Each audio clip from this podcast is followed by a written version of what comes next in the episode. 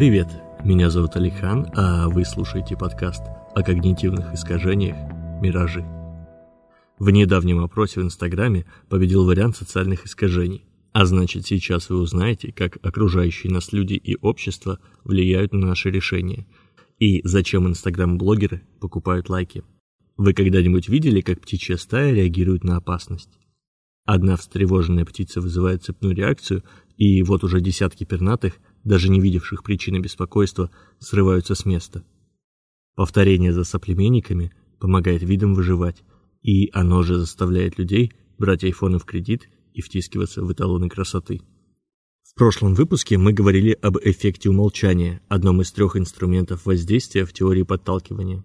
Сегодня же мы разберем второй инструмент этой теории – социальное доказательство, или, более точно, информационное социальное влияние.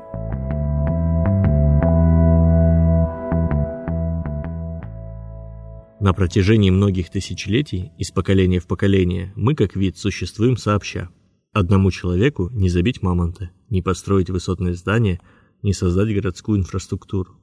Помимо плюсов, вроде достижения цивилизации, колоссальных проектов и общества в нынешнем виде, у коллективного существования есть и минус. Мы подвержены социальным искажениям. Эффект информационного социального влияния можно описать так. Когда люди не знают, как себя вести, они начинают повторять за другими, предполагая, что те, в отличие от них, знают, что делают. Как и во многих других эффектах, ключевой катализатор здесь – состояние неопределенности. Чем менее мы уверены в себе и в своих решениях, тем более склонны копировать за другими людьми. Есть пять основных видов социального доказательства. Первый вид – влияние толпы. Возможно, ваша мама говорила вам в детстве «Думай своей головой. Если все ребята прыгнут с крыши, ты тоже прыгнешь?» Правильный ответ – да. При достаточной неуверенности и большом количестве тех, кто прыгает с крыши, мы вполне можем сигануть следом.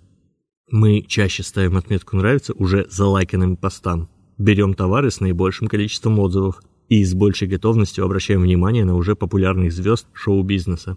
Профессиональная раскрутка Инстаграм-аккаунта обычно начинается с закупки фальшивых подписчиков, которые создают видимость популярности. Знаменитым примером влияния толпы являются клокеры – подсадные зрители, чья работа заключается в создании бурных аплодисментов на проплаченных выступлениях, и закадровый смех толпы в комедийных шоу, который нет-нет, да и заставляет нас улыбнуться несмешной шутке. Социологи Пристинского университета в 2008 году провели эксперимент – создали искусственную платформу для обмена музыкой. Песни были настоящими, но они придумали собственный, ни на чем не основанный рейтинг популярности. Некоторым песням, не получавшим до этого высоких оценок, популярность была завышена, а одна или две наименее популярные песни даже были отмечены как самые популярные. Как итог, эти песни через некоторое время действительно стали популярными.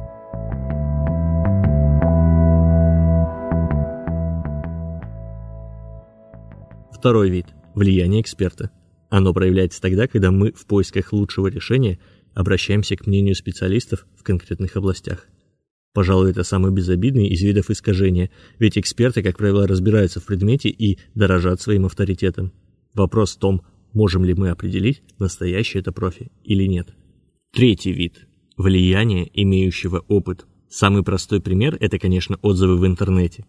В этом виде искажения основным критерием служит наличие у внешнего источника информации того опыта, которого нет у нас. Человек, порекомендовавший так необходимый вам утюг, мог использовать его с другой одеждой или заправлять его водой, отличной от вашей. Неверно оценивать результат. В конце концов, отзыв мог быть просто купленным. И тем не менее он, как и любой другой прочитанный отзыв, будет так или иначе влиять на ваши действия. Четвертый вид – влияние знаменитости. Помните, как много рекламы со знаменитостями вы видели? А сколько ее в личных аккаунтах социальных сетей кинозвезд и музыкантов? Их приглашают в различные шоу и рекламу за большие деньги, и это неспроста. Успех, красота, харизма, популярность этих людей делают их для нас привлекательными. В упрощении самообман выглядит так. Допустим, мне нравится Кенни Уэст. Он кажется успешным парнем. Я тоже хочу быть успешным. Он носит кроссовки определенной модели. Значит, если я буду носить такие же, я буду становиться более похожим на него, а значит становиться успешнее. Думаю, вы уже поняли, что на самом деле никакая атрибутика не делает вас другим человеком, разве что создает тот или иной образ в глазах окружающих. Чем более популярен человек, тем проще ему набирать последователей среди новой аудитории. Также в этом примере присутствует эффект ореола, приукрашивающий знаменитости в наших глазах. Но об этом в следующих выпусках. Последний, пятый вид – влияние друзей. Мы склонны доверять друзьям больше, чем незнакомым людям. На этом виде социального влияния основаны такие вещи, как сарафанное радио, авторитет в криминальных кругах, связи в бизнесе и политике, полузакрытые сообщества знаменитостей и просто влиятельных людей. Например, начинающие артисты часто стремятся подружиться с известным продюсером или другим артистом, который бы ввел их в тусовку и познакомил с нужными людьми. Или вот более бытовой пример. Когда ваш приятель рекомендует вам нанять кого-то на вакантную должность – вы, скорее всего, отнесетесь к его кандидату с большим интересом, чем к абсолютно неизвестным вам людям с сайтов по поиску работы. Еще один важный аспект, который затрагивает все перечисленные виды социального влияния, это сходство. Чем больше похож на нас тот, с кого мы берем пример, тем сильнее воздействие.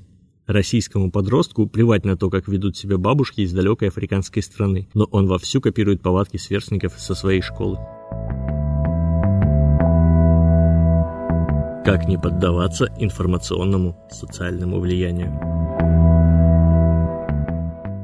Во-первых, уже традиционно замечу, что когнитивные искажения не всегда направлены против нас.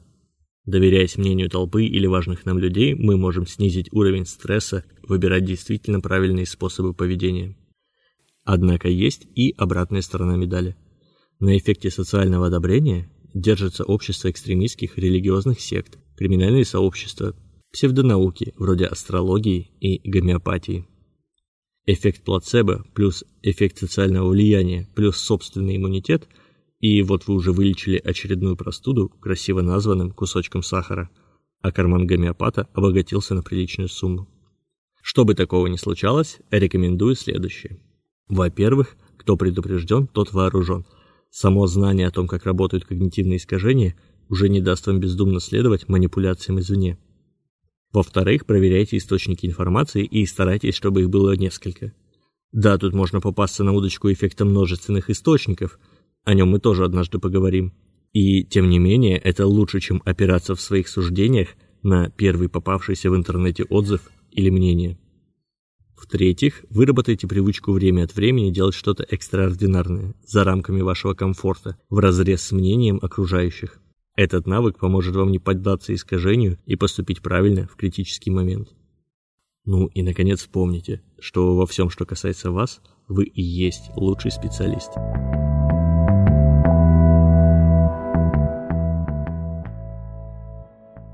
Это был подкаст о когнитивных искажениях «Миражи» и я, Алихан. Спасибо, что дослушали до конца. Подписывайтесь на этот и другие мои подкасты на всех платформах. Ставьте лайки – советуйте друзьям и будьте объективными. Всего вам доброго.